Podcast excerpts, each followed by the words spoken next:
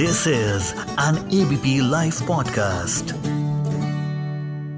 का इंतज़ार तो 11 मुल्कों बॉलीवुड किससे कितने आदमी मेरे करण अर्जुन आए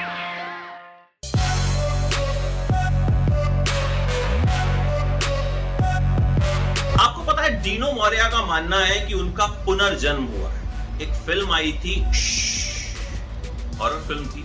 उस फ़िल्म की शूटिंग के दौरान मनाली के पहाड़ों में कुछ ऐसा हुआ था कि डीनो को लगा कि बस, ज़िंदगी खत्म। क्या हुआ था? आगे बताऊँगा, लेकिन पहले शुरुआत शुरुआत से करते हैं।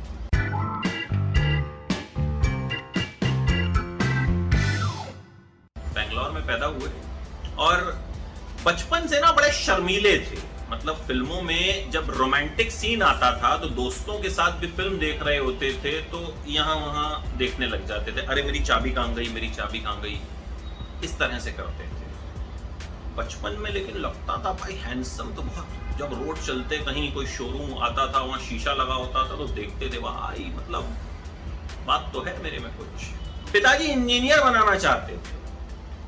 और पिताजी को जब इनका पहला एड आया ना तब पता चला। किसी ने बताया, आपका बेटा वॉशिंग मशीन से निकला है। एक जीन्स का एड किया था डीनो मौर्या ने, बहुत मशहूर हुआ था। जिसमें ये वॉशिंग मशीन के अंदर ही चले जाते हैं अपनी जीन्स को धोने के लिए। उस एड ने इन्हें खूब शोहरत दिलवाई थी। उससे पिताजी को पता चला कि बेटा जो है, वो तो इन सब चीज़ों में दिलचस्पी रखता है। इनके पापा के एक दोस्त हैं प्रसाद विदप्पा। फ़ैशन इंडस्ट्री का जाना माना नाम। बहुत बड़े बड़े शोज़ करते हैं। उनके पास गए। कहा, मॉडल बनना है। प्रसाद ने देखा ना बोले, बहुत मोटे हो। दो साल बाद आना, वज़न कम करके। फिर दो साल बाद फिर पहुँच गए उनके पास। जिद तो थी, कुछ बनना है, कुछ करना है। हालाँकि अच्छे स्पोर्ट्समैन भी थे। प्रोफेशनल टेनिस खेला, बास्केटबॉल खेला, लेकिन होता क्या है ना, जो थोड़े ड्यूट टाइप के होते हैं ना, जैसे डीनो मोरिया। हालाँकि कोई इन्हें दीनू काका भी बुलाता था, कौन बुलाता था, वो खुलासा भी करूँगा।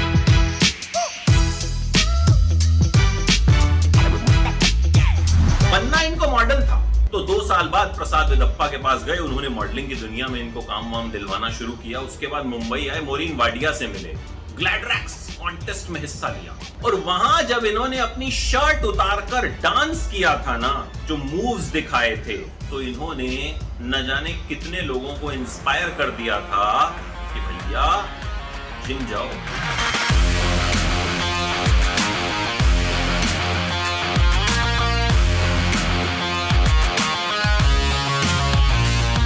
जीतने पर, आपको पता है, मोरीन वाडिया ने इनको जीप दी थी। मतलब बहुत पसंद करने लगी थी मोरीन वाडिया इनको और इनको जीप मिली। उसके बाद भी ना, ज़िंदगी उतनी आसान नहीं रही। जेब में कई बार पंद्रह रुपए हुआ करते थे और मुंबई में एक रेस्टोरेंट है, वृंदावन रेस्टोरेंट। वहाँ पंद्रह रुपए में थाली मिलती थी।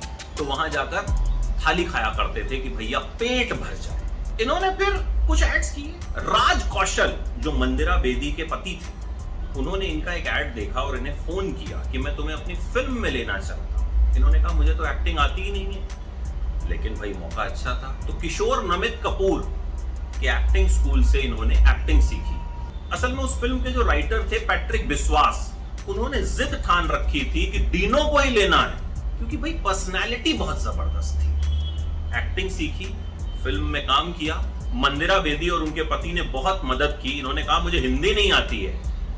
हिंदी में भी सिखाया गया। संजय सूरी भी उस फ़िल्म में थे। संजय सूरी ने कहा, इन्हें हिंदी नहीं आती तो कोई बात नहीं, इनके डायलॉग मुझे दे दीजिए। पहल मज़ाक की बात है।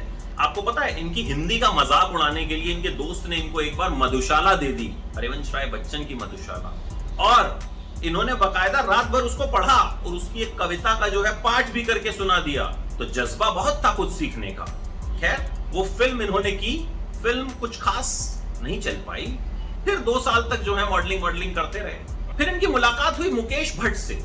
मुकेश भट्ट से मिलने गए तो महेश भट्ट भी वहाँ बैठे हुए थे और महेश भट्ट इन्हें घूरे जा रहे थे। महेश भट्ट ने इनसे कहा, सुनो तुम ना टीवी में जाके कुछ काम ट्राई करो। लेकिन इनको तो भैया फ़िल्में करनी थी। खैर, चले आए, लगा कि कुछ होगा नहीं, लेकिन मुकेश भट्ट का फ़ोन आ गया और बोले कि तुमको हम फ़िल्म राज ले रहे हैं। मिल गई इनको राज इनके करियर की पहली कामयाब फ़िल्म मुकेश भट्ट ने इन्हें नाम दिया दीनू काका। वो क्यों? क्योंकि जब उनसे मिलने गए तो बड़े ढीले ढाले तरीके से चल रहे थे। सेट पे भी जब आते थे तो एकदम स्टड्स ड्यूट्स की तरह नहीं चलते थे, एकदम ढीले ढाले तो उन्होंने कहा, तुम डीनो मौर्य नहीं, तुम दीनू काका हो। पर वो आज तक डीनो मौर्या को दीनू काका ही कहते हैं। अब बात डीनो के पुनर्जन्म की। मनाली में एक फ़िल्म शूट कर रहे थे।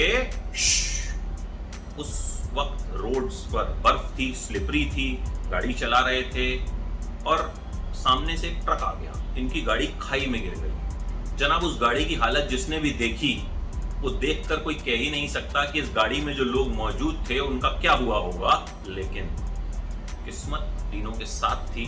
डीनो बचे और डीनो का कहना है कि ये उनका पुनर्जन्म था। उन्होंने एक बार फिर से जन्म लिया।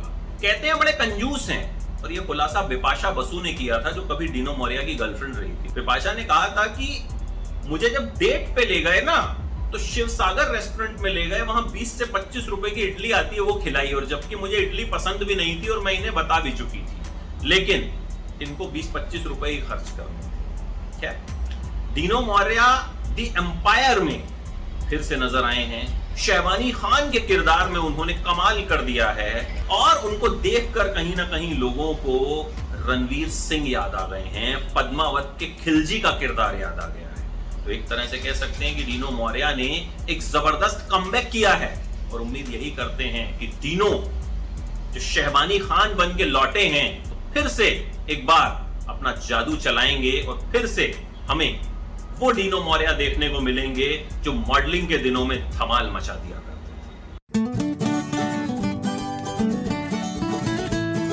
This is an ABP Life podcast.